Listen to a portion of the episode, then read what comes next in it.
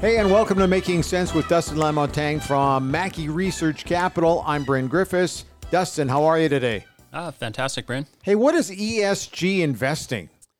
Uh, ESG stands for environmental, social, and governance investing. It's, Okay. it's probably um, the uh, the biggest movement right now in the investment industry.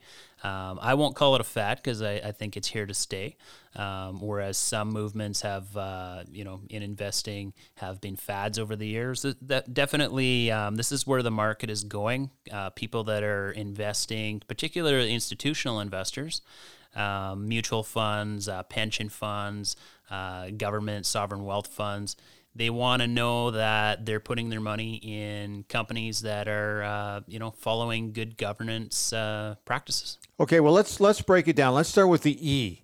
So the E obviously is environmental, I'm guessing. Yeah, it's environmental, and, and in its simplest form, it's you know how, how is the company um, you know in tune with nature? Are, are they doing the, the proper things from an environmental perspective, or are they dumping uh, you know uh, poisonous liquids into rivers and lakes? Yeah. Or are they uh, you know operating under the strictest uh, environmental guidelines? You know, so that we have clean air and clean water. Are they following climate uh, climate change procedures, or, or are they leaning their business in that direction? That sort of thing. Here's something I've always wondered about this. People seem to care about that, but when push comes to shove and they're investing, does it, is that really a major factor or is it just them talking a good game?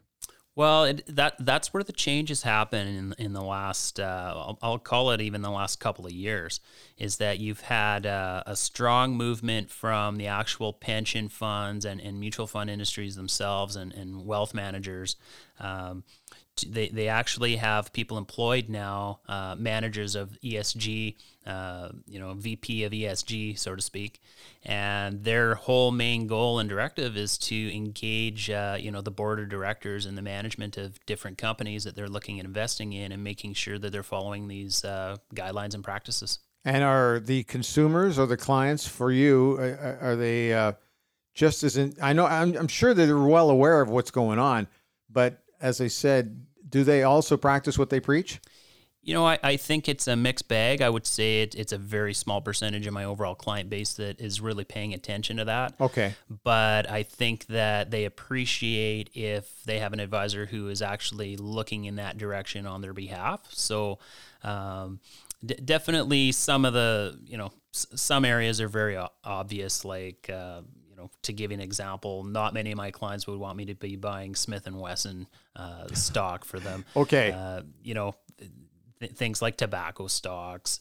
Um, but, you know, some of the companies might not be so obvious, like uh, a company like Caterpillar. You know, that that's a worldwide company. They operate in, you know, 150 different countries. What are they doing from an ESG perspective? Um, I think my clients are expecting me to uh, look into that sort of thing and make sure that we're buying those companies that fit the mold. Okay. So that's the E. What about the S?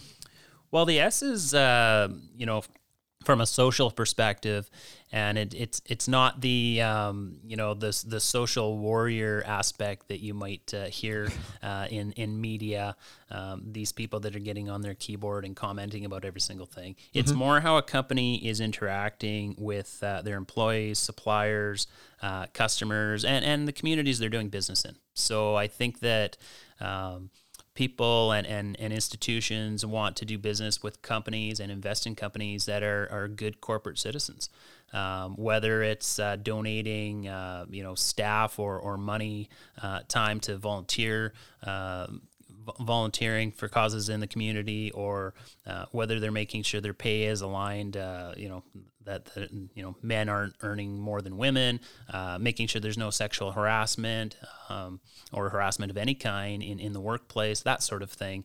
And I think that's really important. Um, you know, I, I personally wouldn't want to be investing in a company that uh, slights, um, you know, women or minorities or, um, you know, is is not a good corporate citizen overall in, in the community that they're doing business in. We keep hearing about shopping local. Well, a lot of these multinational companies are hiring local people. Is that shopping local as well?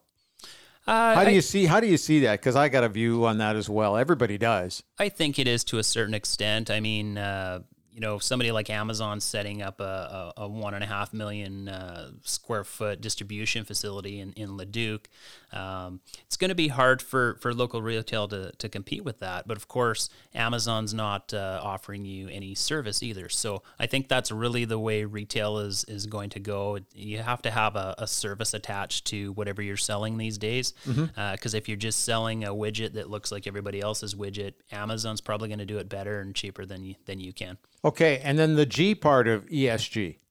Uh, the G part is, uh, you know, from that perspective, it's it's how does the executive leadership of the company uh, balance things like pay, shareholder rights, auditing. Um, from that perspective, I think that. Uh, that's more of an institutional aspect, the governance. I don't think the average investor buying stock is uh, really paying attention to what the board of General Electric or Microsoft is doing. Uh, but from a shareholder rights perspective, if you're a mutual fund or a pension fund that's going to put, you know, 10 or 15 percent uh, or buy a 10 or 15 percent position in a large company, you want to make sure that that management is is uh, you know doing everything right from a governance perspective. Okay, pros in terms of looking at this. Uh, w- one of the major uh, pros is that you can uh, sometimes avoid financial pitfalls. Okay, Um, so you know, and financial and reputational pitfalls for that matter, because you know you don't want to get caught in uh, you know investing in a company that uh, has a management uh, structure or an executive culture that could sink the company, you know, in in one fell swoop. So, a good example of that has been some of the Me Too movement that happened in Hollywood. You know, you've seen people's careers uh, just die overnight. You- and, and seen- companies and, and monstrous companies. yeah, I mean the Weinstein Company was no slouch. They're huge, and they they were done overnight, right? So Yeah. I think that you know the the G the governance is very important uh, from that perspective, and if if you can do a bit of due diligence, um, you know, in in, in terms of uh, researching a company and, and their board and their management and and uh, you know you'll you'll never eliminate those uh, those one off events completely but if you do due diligence and and reduce your your uh, chances of uh, one of those events occurring that's the best you can do Okay, so we've talked about the pros, but what about the cons?